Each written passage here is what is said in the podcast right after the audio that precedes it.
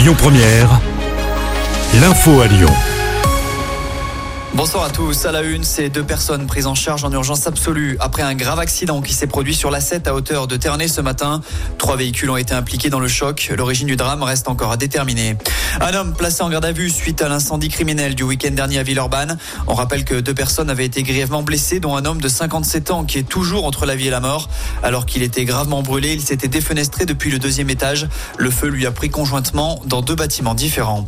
Le métro, c'est oui. Le tram, c'est non. C'est ce qui ressort d'une consultation menée à Tassin la demi-lune. Elle a été réalisée par la mairie auprès des habitants de la commune au sujet du projet Théol, le tram express de l'Ouest lyonnais. Plus de 80% de votes sont en défaveur. 9 interrogés sur 10 militent plutôt pour un tracé en souterrain. Eux disent non au choc des savoirs de Gabriel Attal, mais plutôt oui au choc des salaires. Les enseignants sont dans la rue aujourd'hui un petit peu partout en France. Chez nous, le rendez-vous était donné cet après-midi avec un rassemblement devant le rectorat. La jeune Alicia retrouvée saine et sauve. On vous avait parlé de cette disparition la semaine dernière sur Lyon Première.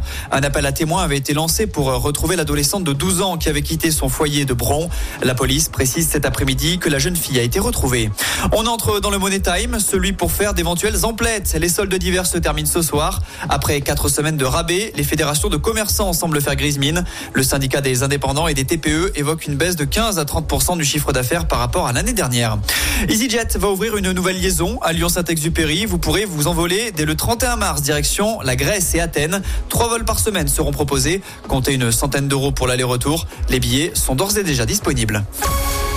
On termine évidemment avec du sport en foot. Lyon épargné en Ligue des Champions. On parle évidemment des filles. L'OL féminin affrontera le Benfica Lisbonne en quart de finale. Le tirage au sort a eu lieu cet après-midi. En cas de qualification, les fenotes pourraient retrouver le PSG en demi-finale. Et puis en basket, place à cette affiche. Ce soir, entre les deux premiers de Betclic Elite, Lasvel se déplace sur le parquet du leader monégasque. Le choc débutera. Écoutez votre radio Lyon Première en direct sur l'application Lyon Première, lyonpremière.fr et bien sûr à Lyon sur 90.2 FM et en DAB+. Lyon Première